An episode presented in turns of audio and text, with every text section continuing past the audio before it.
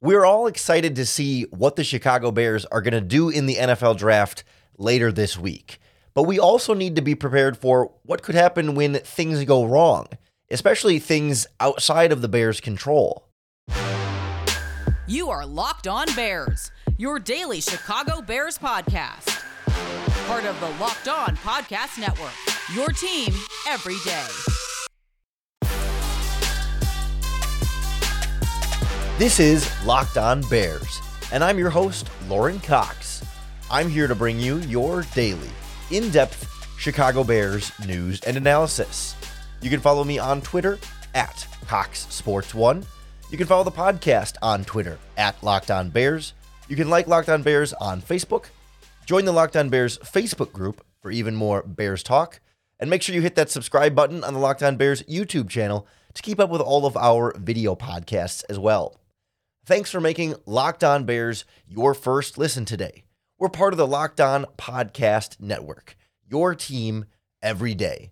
And on the show today, we try and prepare for some potential worst case scenarios for the Bears in the draft, as far as things that could happen on draft day that seem the least ideal. There's not necessarily one perfect nightmare scenario. And, and of course, we want to be within the realm of possibility here, realistic things that could be possible that go poorly and make the draft difficult or less advantageous or just less less ideal than we might want to see for this Bears team. So we'll look at what could happen with some of the things other teams could do that could impact the ability the Bears have to get the kind of players they want in this draft, and also the things Ryan Poles might do that we might not feel like is the best case scenario for your Chicago Bears. And that's where I want to start is something that brings me back to last year's draft. Do you remember going through with the two second round picks, no first round pick? You know, we, we weren't sure exactly what direction Ryan Poles was going to go. I don't think we saw too many mock drafts that had Kyler Gordon and Jaquan Brisker, for example, as your two Bears picks. And I remember going into the second round last year feeling like there were still some quality wide receivers on the board in that draft. And even when the Bears were on the clock with those two picks, there were still wide receivers that you might have liked. I mean, a lot of people liked George Pickens, for example, but I think Alec Pierce was there at the first pick. And of course, you know, some, some guys had come up before the Bears had a chance to get them. But I remember when the Bears went back to back defensive backs, Kyler Gordon and Jaquan Brisker, it wasn't that Bears fans were complaining about those two prospects in a vacuum. There's a lot to like about both of those two players. But there was somewhat of a level of a meltdown for the Bears not selecting, for example, a wide receiver in that spot and not selecting an offensive lineman in that spot, opting to go for more of a, you know, best player available type approach. And that happened to be defense. And that didn't happen to be directly next to Justin Fields and be those sort of more closely impacting positions there, like receiver or tackle.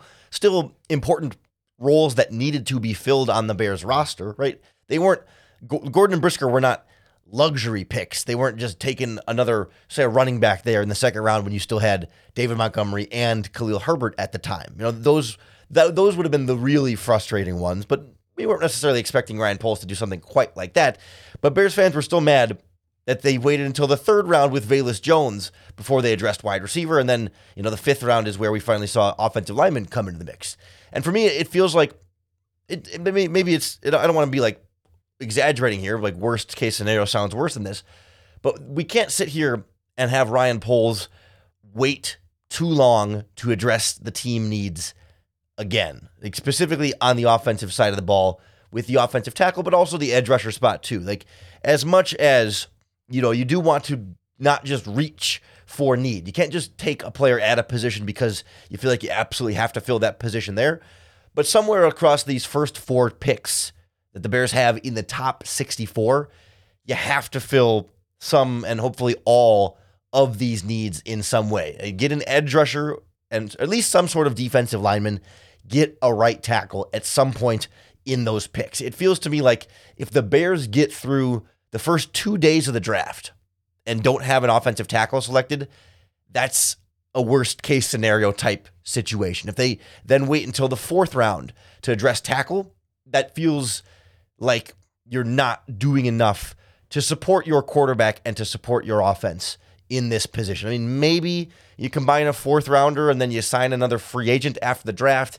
You can still, it's not like tackle will go completely unaddressed, but it really, really strongly feels like, man, you have to address that spot and hopefully edge rusher and a few of these other spots too, or else you're really going to be putting your quarterback and your team as a whole in a bad position. And you can't, you can't keep doing that, right? You can't keep leaving these spots for a young quarterback to try and overcome and put these obstacles in his way. You have to make it as easy as possible for him. And get listen, like I get it. Last year, if they didn't view the wide receivers as that good, and you know the you only had the two picks, the two second round picks before uh, you know the third round is when they finally addressed wide receiver. I, I'm willing to look at that draft and say, okay, yeah, you know what? If you really you know if you really felt that way, it's kind of a small sample size. It, to me, it's not saying Ryan Poles is for sure gonna blow off needs and, and not address them until later and whatever. But this year you've got four picks in the top 64.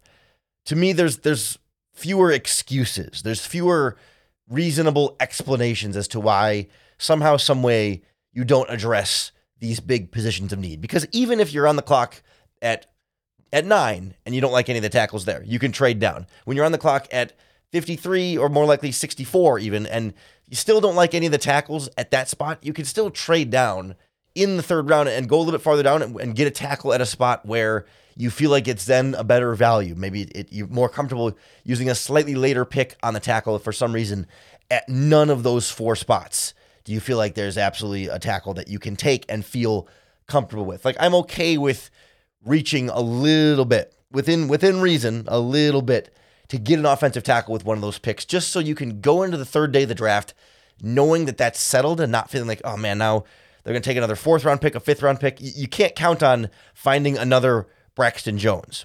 And even Braxton Jones, like good, but not like great, not a you know not a Pro Bowler, but like good and promising, and want to see further development there, right? You but you can't make that the plan at right tackle and the plan at left tackle. Like that's not. You need to prioritize that position more and make it a bigger part of your team building strategy. And if you know they tried to sign big names in off in free agency, but by being unable to do so, you now have to prioritize it in the draft. And I think it's the Bears can't afford to not take a tackle. And that's why it falls under this worst case scenario situation for me. That's something the Bears have some control over. But I think there are other scenarios here, especially I think in the first round, with how these picks could play out that would feel like a worst case scenario for the Chicago Bears. We'll go through what that might look like and, and why there's even some plausibility to it next on Locked On Bears. This podcast is sponsored by BetterHelp Therapy Online. Getting to know yourself can be a lifelong process because we're always growing and changing. But therapy is about deepening that self awareness and understanding because sometimes we don't know what we want or we think we know what we want and we don't know why we react the way we do until we talk through things. And our friends at BetterHelp are here to connect you with a licensed therapist who can take you on that journey of self discovery wherever you are. I do online therapy every single week. It's an important part of my mental health regimen. It's an important part of me being the best person that I can and living the best life that I can. I think about how I go to the gym to take care of my body. I go to therapy to help take care of our mind. And BetterHelp is here to help you discover your potential. Visit betterhelp.com slash locked on to get 10% off your first month. That's betterhelp, H-E-L-P dot com slash locked on.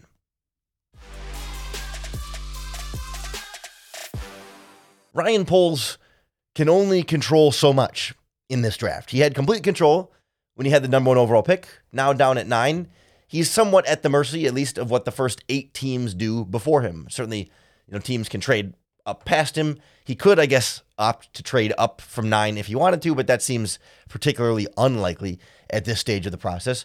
But there's there's some aspect of like you got to wait and see what's going to happen, and, and he can't do much about what players are going to be picked before he decides to pick, short of trading up higher again. But you trade down knowing that you give up some of that control. And I just wonder if there's not a scenario here that seems unlikely, but is plausible to where things don't go the Bears' way and don't shake out well for the Bears' interests across those first eight picks. And the scenario that paints that for me is what if all of the quarterback needy teams particularly were smitten with Bryce Young. Panthers traded up to go get him. Uh, all, all signs point to Bryce Young being the Panthers pick. We're hearing more and more rumors, murmurs, speculation, whatever you want to call it. I don't know if it's quite reporting, but buzz that the Texans really wanted Bryce Young and maybe aren't crazy about CJ Stroud and might just take a defensive player at two or even potentially trade down. And so, what if the Colts feel similarly about Bryce Young and, you know, aren't just crazy about Anthony Richardson or CJ Stroud or, or Will Levis? And then you got, you know, the some of the other quarterback needy teams farther down. I mean, we don't think the Seahawks or Lions are probably going to take a quarterback that early, but the Raiders, you know, maybe they're not, they, you know, they're all in on Jimmy Garoppolo right now. Maybe they don't feel like these quarterbacks are guys you have to take with the seventh overall pick. You know, the Falcons at eight probably could just roll with Desmond Ridder. And, and then all of a sudden, like even teams past the Bears are saying, well, none of these quarterbacks are going. Why do I got to trade up to get them? No one seems to be wanting them that bad. And we'll, we'll stay here and see if our quarterback's there, but we're not, we're not in love with this draft class. And all of a sudden, if one quarterback goes, Bryce Young, number one overall, and then you get non quarterbacks for the next seven picks, that could drastically eat into the available pool for the Chicago Bears. Well, also potentially, if there's not, if the interest in this quarterback class is overblown, which I'm not saying it is, but let's let's sort of work through this this worst case scenario here, then all of a sudden you could be left in a situation where no one even wants to trade up to nine with you if you wanted to trade down because other good players are coming off the board. Because these teams are saying, yeah, actually, we kind of thought about it. And Anthony Richardson, a lot of accuracy issues in college, you know, big, strong, fast, athletic combine freak. But if you just look at just the tape, there, there's some there's some some messy, messy football in there. And are these teams going to be fired up to take him top five in this draft when he needs a lot of work. I mean, we saw Patrick Mahomes fall outside of the top 10. We saw Josh Allen fall to seven or eight, I think. Even Justin Fields falls to the 11th overall pick, right? We've seen every year on draft day, pretty much, quarterbacks, some at least one quarterback falls. And I think there's a reason to think somebody like Anthony Richardson could be involved in that. We've heard already that Will Will Levis is kind of the consensus last place of the big four quarterbacks. The Kentucky quarterback, Will Levis, has a lot of the similar concerns and flaws as Anthony Richardson, but he's just not nearly as big or fast. So it's just like a toned down version of it. I mean, again, that's oversimplifying, but that's the easy way to think about it when we're not really focused on scouting quarterbacks this year in the draft class. So he's already expected to fall and likely be there when the Bears pick at nine and c- continue to fall a little bit after that. And now we've got rumors and reports and buzz and speculation coming out about teams maybe not liking CJ Stroud. And I think maybe intentionally leaking things to make CJ Stroud seem worse. And, you know, he's kind of the boring quarterback of the group, right? He doesn't, he's smart and effective and accurate. And like, I would take him for sure, but like, he, he's not big, fast, strong, sexy, you know, high ceiling, ridiculous playmaking quarterback, although he does make some really nice plays, but he's more, he's not even a game manager. It's just, he's, he's not, he doesn't carry the same ceiling. I, I don't know. He I still think he's got a pretty decent ceiling, but you know what I mean. He doesn't carry the same excitement, the same wow. It's more like he's more like vegetables. Like he's really good for you, and you, you should eat them. And you know, please like do it. But like nobody wants to get the vegetables. But I mean, some people, but kids especially, right? No, you don't. You're not getting fired up for the vegetables, but like, oh yeah, these are good for me, and I need to eat them, and I can make them taste good, and it'll be fine. Whereas like Anthony Richardson's the cake or the candy or whatever, and you're like, oh, I want, I want that. That's that's fun. So I I don't think all of the quarterbacks are going to free fall by any means, but we could see this this perceived interest in the quarterback position be a little bit inflated because teams are were trying to the Bears were trying to generate all this interest in the quarterbacks to get somebody to trade up, and maybe that narrative starts to kind of run with it. But if Bryce Young is the only quarterback that goes before the Bears picks, then eight more guys are going to come off the board that are not quarterbacks. That would be in some order, and you know the likes of Will Anderson, maybe Jalen Carter at that point, um, Devon Witherspoon from Illinois. You start to see like, uh, of course, Tyree Wilson. Maybe Paris Johnson Jr. comes off the board. We saw there's been some rumors that maybe he could go before the Bears even pick at this stage of the process. Maybe Bijan Robinson comes off the board there, Christian Gonzalez, and maybe one of the pass rushers. And all of a sudden, you're you're you're sitting at nine, and you've got like your second or third favorite offensive tackle or you feel like you'd have to reach for a pass rusher there, and maybe JSN, Jackson Smith-Njigba, could still be an option there, although he could go before the Bears do at nine. If none of these quarterbacks are filling those spots for teams like the Colts or the Raiders or somebody else trading up to the Cardinals at three or the Texans at two, right? If if these quarterbacks don't go, other position players that the Bears might want will come off the board, and all of a sudden you're sitting at nine, feeling like there's not a top ten caliber player that you like at that spot, but nobody wants to trade up with you because they don't want to trade up for these quarterbacks. And why would they trade up for these mediocre players that you don't want to take at nine either? So that to me feels like one of these like outside of the Bears' control type worst case scenario situations. Again, I do think the Texans.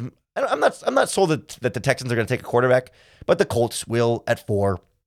The Raiders probably will at seven, and somebody will probably trade up to get into the top ten to take a quarterback. Whether it's the Titans or the Commanders or maybe the Buccaneers or something like somebody might. I think somebody's going to move up to get one of the quarterbacks that starts to fall. So presumably the Bears should be fine and have their choice of you know, JSN and the offensive tackles and the pass rushers that they like, and everything will be all peachy. But you never know. We, we on the outside don't know nearly as much as we think we do, and there are always major, major surprises on draft day. One of those surprises could be a worst case scenario. If the Bears take a player at nine, there's one in particular that stands out to me as like, if I had to choose the player I would least like to see Ryan Poles stay there and draft, it's this guy. And some Bears fans want to see him picked in that spot. I I think it'd be the worst case scenario, and we'll go through some of that argument and hopefully you know put up my shield to to to be ready for the types of counter arguments and attacks I might get about Bijan Robinson next on Locked On Bears.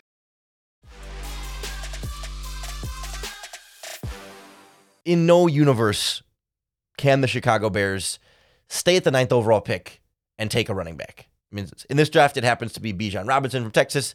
We've talked a little bit about this on the podcast before, but I want to get specifically into like why drafting Bijan Robinson with the ninth overall pick or any pick, really for the Bears for any pick. I mean, if okay, Bijan Robinson is there at 53, sure, I guess you could take. You know, that's not going to happen. He's going to be drafted before then. We could we could. that's a separate argument, but especially in the first round, even if you trade down, I'm not using a top 32 draft pick on Bijan Robinson. It's just not a good idea for the Chicago Bears. It has nothing to do with whether or not I think Bijan Robinson is a good prospect. And he is a, he is a good prospect. I might not I don't know if he's as great as everyone wants him to be. Like he's very very good. This is not about Bijan Robinson not whether Bijan Robinson is good or not good. That is not the nexus of the argument. It's it's a combination of a, the positional value of taking any running back in that spot. B, I think the real lack of need on the Chicago Bears roster. But see like just the use of draft capital comparatively to everything else that the Bears need. Like, I mean, the only other position that would be worse to take would be linebacker, I think, because you just spent so much money at that spot and you, you got a young guy in Sanborn. Like, you draft a linebacker, there's not really a place for them to play this year or next year or maybe even the year after that. Like even a safety, you wonder how many more years Eddie Jackson will be in Chicago, right? We don't know. Big contract, approaching the age of 30, not a Ryan Poles draft pick. Like we could it, we could reasonably think that there's a chance, maybe not a high chance, but there's a chance Eddie Jackson is gone in the next two seasons and a rookie could be developing and, and take over that, I guess. But like the running back spot, you got Khalil Herbert, you got D'Onta Foreman, you signed Travis Homer, you got Trestan Ebner. Like you're good. Yes, Bijan Robinson is better than all four of those players. It's not about Bijan Robinson not being better than all those four players, but you have needs to fill. You have positions that desperately need you to invest draft draft capital in them. Not only just like the purely needs position, but positions that would benefit so much more. You would your roster would gain more, so much more by investing draft capital in even even the wide receiver position than the running back position. You, you can only, you know, this, this Bears offense, rarely do you put two running backs on the field at the same time. Presumably, if you take a running back, he's going to be on the field and pretty much be the only one on the field. There are rare exceptions, but that's that's how it's going to go. So you have talent at that position and, and only so many snaps to go around. But you can add more snaps and more talent at wide receiver and find playing time for them. You can add more talent and more snaps at tight end and find playing time for them because you are able to use them in more ways and they have more of an impact individually on your offense. Running back just doesn't. Robinson as a receiver, certainly offers more than what the Bears have at that spot, and that's a way he could have a bigger impact. But generally speaking, it the the success of a running back, certainly in the running game, tends to be more about the offensive line than the back themselves. The the back can do a little bit more and can take take can take a good play into a great play, and Robinson is certainly capable of doing that. But largely across the NFL, you see the teams that rush the best. It, it, it's more reflective of the quality of their offensive line's run blocking than it is the quality of their running backs. There are only a few running backs in the NFL that truly make a huge difference year over year, regardless of the run blocking that they have in front of them. That you know, the, the, the Saquon Barkley, the the Derrick Henry, maybe the Christian McCaffreys of the world. Everybody else is a lot more offensive line dependent than we might think. And I'm uh, Bijan Robinson's very good. I'm not sold that he's that back. I think he's going to be very good in the NFL and have a, long, successful career and be a thousand yard rusher every year. Is he elevates the level of play beyond his offensive lineman in the NFL level? I'm I'm not I'm not super sold. That's that's part of the problem here. The other part of the problem here is that running back careers are short. Running backs are a dime a dozen. They're easy to find. And almost certainly there will be a running back in this draft taken in the second, third, fourth, fifth round that is just as productive as Bijan Robinson over the course of their career. Every single season, we see very, very good running backs taken in the third, fourth, fifth round.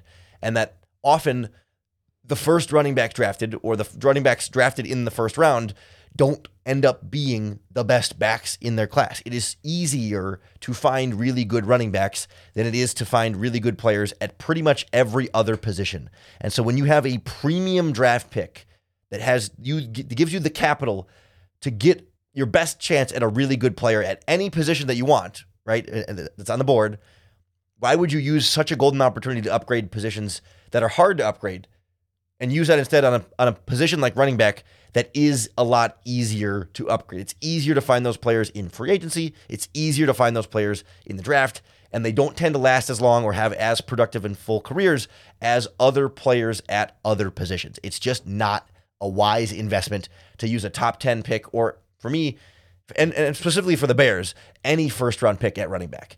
If I was a team that was really needy at running back and felt like if I just get this stud running back that can put me from a borderline playoff team to a Super Bowl team can make my can take my offense this big step forward, we can have that discussion and that argument for another team. The Bears are not that team. Robinson would add something to this roster for sure and would make for a dynamic duo with Justin Fields in the backfield. I get why it's fun and exciting, but it's like trying to it's like buying a sports car, a really expensive sports car when you're on a when you're on a cheap budget. When you don't make a lot of money, but you want I mean, you want to buy the sports car because it's fun and it's flashy and exciting, but it's not a good idea. It it would be cool, but it's too much of a luxury that we cannot afford right now. We have other bills that we need to pay, and we got we just got a paycheck. The ninth overall pick is our paycheck.